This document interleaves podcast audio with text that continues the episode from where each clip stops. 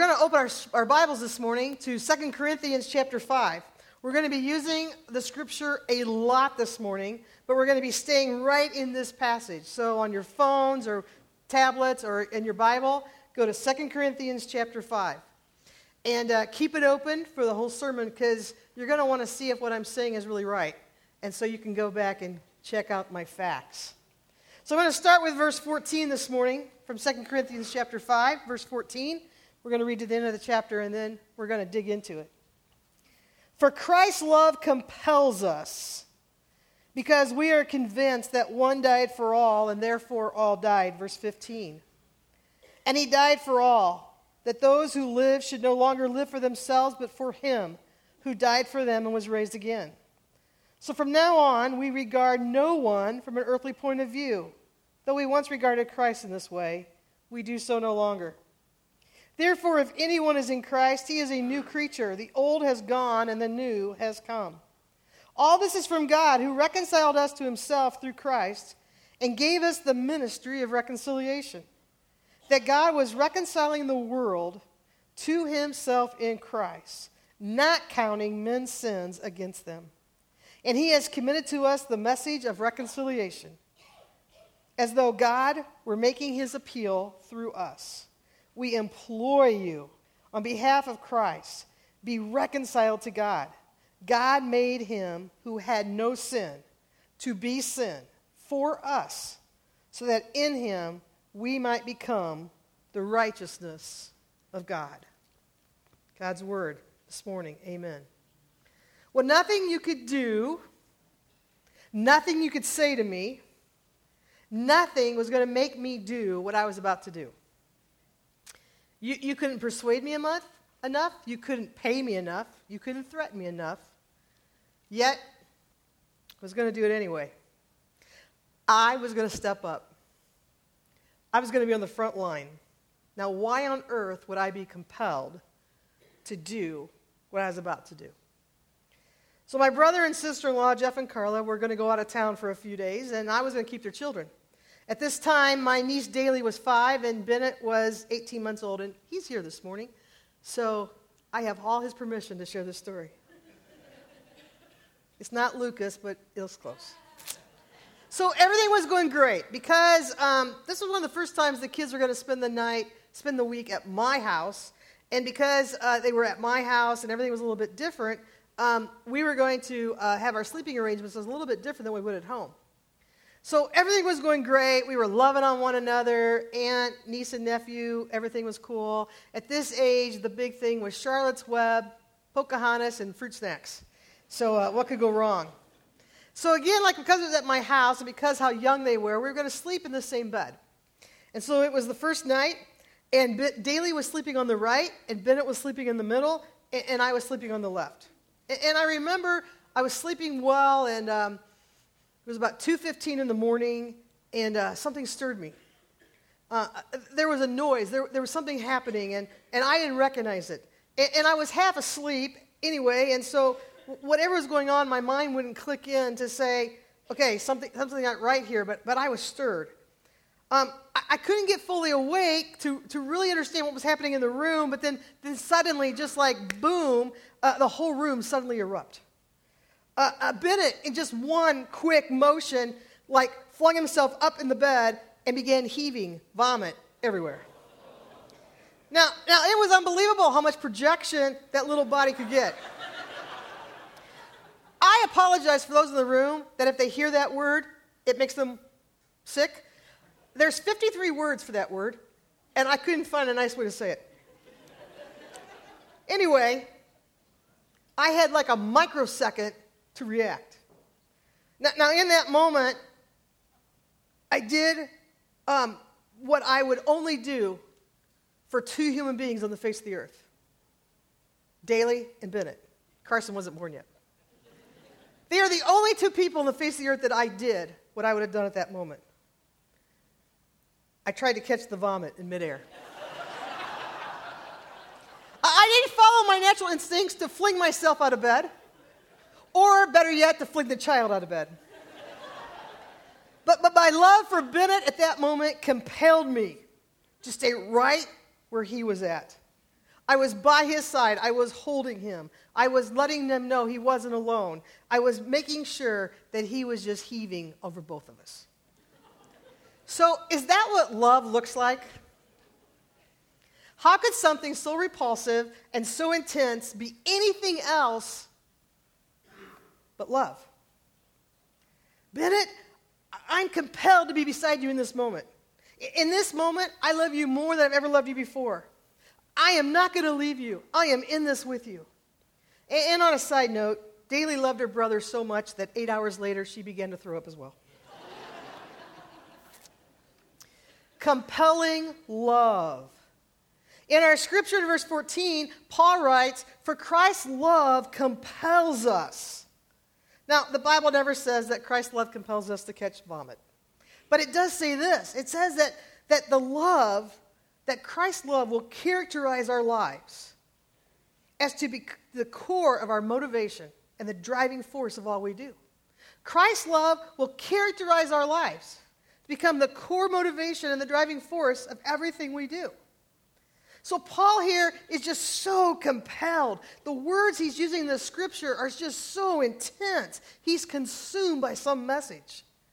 See, Paul has figured it out. He's figured out something that is changing his life. Reading again from a few of those verses For Christ's love compels us because we are convinced that one died for all, and therefore all died. If anyone is in Christ, a new creation has come. The old is gone and the new is here. All this is from God who reconciled us to him through Christ. From God who reconciled us to himself. Now, the word reconcile uh, originated as a banking term. It's used four times. A form of reconcile is used four times in this scripture. Um, and, and, Paul here is finding such passion in this word. It, it originated as a banking term. Um, when you bring an account into agreement. Now, I was going to say when you balance your checkbook, but I thought if I said that, I would lose half the audience. Those who don't have a checkbook and those who don't balance it. Well, maybe more than half. But it's when an account isn't matching and it, we have to reconcile the account so that it matches. Now, the word reconcile is also used in relationships when two people are at odds with one another. They take steps to reconcile the relationship back into a harmony. Maybe why it was once a harmony, or maybe even a greater harmony than it had ever been before. Now, I want you to imagine with me today two, a two sided ledger. Okay? Now, on this side of the ledger is us. And on this side of the ledger is God. Listen to how Paul describes us in Romans chapter 3 from the message, from the Living Translation. No one is righteous, not even one. No one is truly wise. No one is seeking God. All have turned away. All have become useless. No one does any good, not a single one. Their talk is foul. Their tongues are filled with lies. Snake venom drips from their lips. Their mouths are full of cursing and bitterness. Destruction and misery always follows them. They don't know where to find peace. They have no fear of God at all. These verses, they illustrate our hostility and our sinful nature towards God. Again, it, it just permeates with poison and shame and sin. But now on this other side of the ledger, on this other side is God. And on this other side is righteousness, holiness, forgiveness, restoration. On this other side is everything that we want in our lives. And in between these two sides is this great divide. But God, God in His perfect love solves the equation. And Paul understood this. So God took Jesus in his perfect sinless state and he moved him into this filth of where we live. And Jesus on the cross took our sin. This side of the ledger, it dies. It says, I have been crucified with Christ, and I no longer live, but Christ lives in me. No wonder Paul is so compelled. No wonder he's so overwhelmed by this. But it gets better. And I think this, this is where we miss it sometimes as Christians. We understand this part of it. We just celebrated it on Good Friday and Easter Sunday. That God sent Jesus into our side of the ledger to clean the ledger up. But here's something that we miss so often, and Paul says it so well God took the righteousness of Jesus and gives it to us so that we might become the righteousness of God. Not only does Jesus go to that side, but God has brought us to this side. Amen? Now, that is pretty exciting news. So, God is doing this great exchange. God exchanged a hostile relationship with a relationship of love. It says in verse 19 that God was reconciling the world to himself in Christ, not counting people's sins against them. This is a perfect love story. Now, I and my friends, we, we love the Hallmark Channel. Well, that was a lie. I and some of my friends like the Hallmark Channel. My other friends just make fun of us for watching the Hallmark Channel. But the Hallmark Channel is full of love stories. And as some of my friends who don't enjoy it say, love stories that are all exactly identical. But there's a significance between the Hallmark movies and God's love story.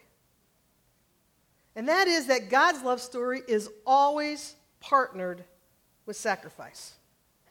You can't separate the two love and sacrifice. The love of Christ and the death of Christ are completely intertwined in this love story. Listen to these two verses. For God so loved the world that he gave. But God demonstrated his own love for us while we were still sinners. Christ died for us. See, see, we have a hard time comprehending this type of perfect love. We accept Christ into our hearts as Lord and Savior, and for the very first time, we understand and accept God's love for us. But it goes so much further because in my own life, it is so precious that even after I receive Christ in my heart, I keep sinning. And I sin over and over again, and He loves and forgives me over and over and over again. Now, now that right there is great stuff. And, and we could just go home right now writing on those thoughts. That, that's, that's, that's good. As Dan Bowie says, that's good preaching. But to be fair to God, it doesn't stop there with what he did. It demands a response. Love always demands a response.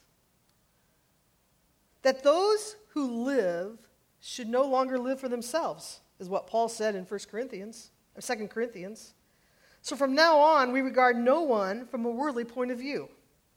We are Christ's ambassadors. As God was reconciling us to himself, we are now the ambassadors of a message of reconciliation. Remember, love and sacrifice go together. If we're going to receive this great love from God, then there's a sacrifice on our part, and that is to be his ambassadors of the message of reconciliation. Cindy, what's the message of reconciliation? Ah, it's this great exchange when God balanced the books. Not only did he take Jesus and move him into our ledger, but he takes us out of our ledger and moves us into his righteousness. That is what reconciliation is. Now, in 2005, you'll remember we had Hurricane Katrina. It ripped through the Gulf Coast, it destroyed New Orleans and other major uh, coastal cities. Now, the amount of money and manpower that was spent on the recovery was astonishing. It, it became the pride of America. Um, we were at its, our best in 2005 as we as Americans gave financially and with our muscle to the recovery efforts. But something happened in 2005 in that recovery that, that we didn't expect to happen. Uh, something took place that uh, no one saw coming. And by Christmas of 2005, the United States experienced something called compassion fatigue. As Karina, as Katrina victims became America's focus, other compassionate ministries and nonprofit organizations began to suffer. And by Christmas, America was kind of depleted of giving. We had not been stingy, we had been exceedingly generous, but we simply ran out of resources. I believe that's what happens to me as this ambassador of Christ. Uh, I know I'm supposed to care for the lost. Uh, I, I, I, know I'm supposed to care for my community. I know I'm supposed to uh, give to China. Uh, but there's just such a big need. So, honestly, after the week we've just had, the world seems so broken to me that it's hard for me to really believe that change can happen. I get so overwhelmed by the brokenness that I see in our community, the brokenness of Chicago, the brokenness of all the Flint, Michigans of the world, the brokenness in foreign countries like Syria. And I just think, it's too big. I can't do this. It's too lost. And I have compassion fatigue. So it's easier for me to do nothing or to ignore it or to do the bare minimum so I don't feel guilty. That's my second mistake. I'll get to my first mistake in a minute. My second mistake is thinking that I'm responsible for change. No wonder I don't believe change can happen if I think it's all resting on my shoulders. If I'm measuring the possibility of change in my community according to my own abilities, we ain't going nowhere. In the same way that I could never reconcile myself to God, I cannot reconcile the world to God. That is only the work of the Holy Spirit. Change is the work of the Holy Spirit. My city, my church, my country, my world is the work of the Holy Spirit. But where is that Holy Spirit? It's the Holy Spirit in me. I am the ambassador of change. I do not create the change, I carry the change to the lost. Ha, what's my first mistake? My first mistake is not truly understanding and grasping the love of God. As I studied and, and embraced the scripture, I, I, I went to Andrew and the staff really in February and said, I really believe in April we need to preach from Christ's love compels us. And then when um, uh, Andrew and I talked about this morning, um, I knew, I knew without a doubt this was, this was going to be my text. And then last week at the missions convention, um, Samantha preached from the text, and it was awesome. And I thought of just playing you the tape so I didn't have to do it again. But um, God really moved my heart this week. Oh, my word, He moved my heart. God, God is showing me that I thought I knew His love, and I don't even have a glimpse of what his love is like. So as I studied and embraced this perfect love, it started to change me all over again this week. As I, as I began to follow the Spirit of God, and, and I began to all week long ask God, teach me about your love, fill me with your love, change me in your love. God, I want to be in your love story. And the more I did this, the more I just realized that, that um, that this love, this compelling love that Paul's talking about, it's for my family, but it's also for my enemies. It's for my friends, but it's also for strangers. It's for my country, but it's also for the foreigners. Just as Christ's love defines me, Christ desires that his love define the world. That's the beginning of change. So Paul wrote here, For Christ's love compels us. And the question I've been asking myself all week is Does it?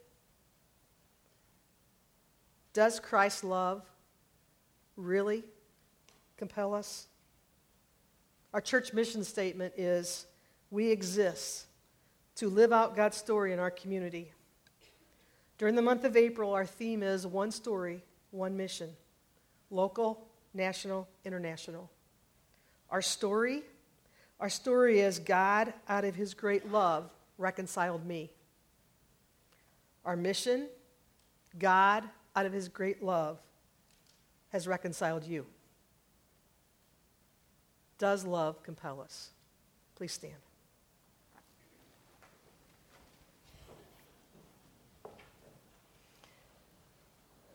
All week, as I prepared for this, I realized that there could be people here today that have never yet figured out this great exchange. They have never accepted what God has done for them on the cross. They don't know how to love, they don't know how to receive God's love because they've never taken that first step to ask Christ into their heart as their Lord and Savior. The work has already been done, but we have to receive that. This morning, if you would like to make that step in your life of accepting the great exchange that God has for you, after the service, Pastor Simone, Pastor Andrew, Pastor Brandon, myself will be down front. We want to talk to you. We have resources for you. We want to pray with you, and we want to help you start on that journey. Church, church, what you need to wrestle with is does God's love compel me? And if it really does, then how do I respond? Father God, I pray that you will be upon these good people. God, all week you gave me that song, Reckless Love. And those words just keep going through my mind. Your love for us was reckless. Likewise, our love for the world is to be reckless. God, thank you for Jeremy and the work he's doing. Thank you for his family. Thank you for anointing his son. Thank you, God, for this morning, today, wherever, whatever time it is in China, there are Christians right now, and, and they're studying the word and they're preparing, Lord, to teach the word this week. God, they don't have Bibles in their own language. They, they don't have the skills yet to even know how to create their own Bible study. But God, through our prayers, through our presence, through us lifting up Jeremy and his family, through us working and asking the Holy Spirit to move into China, you can make change. But likewise, God, you can make change right here, right now at Kankakee First Church. There are people here right now, and they have known about this reconciliation, but they have never accepted it. They have known that you made this great exchange, but they're still living in their poison.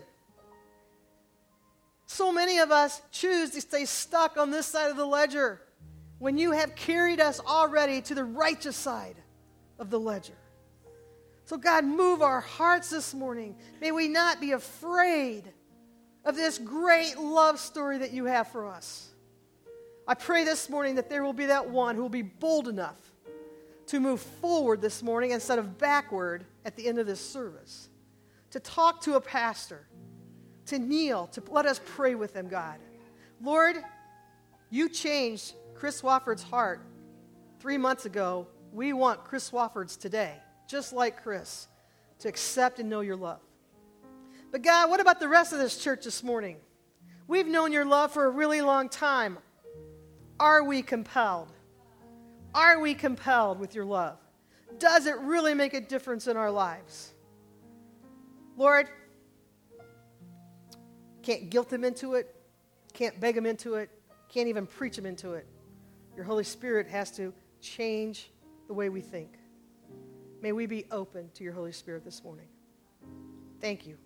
Thank you for the good day we've had in the Lord. Thank you for the healing that's happening on our pastor.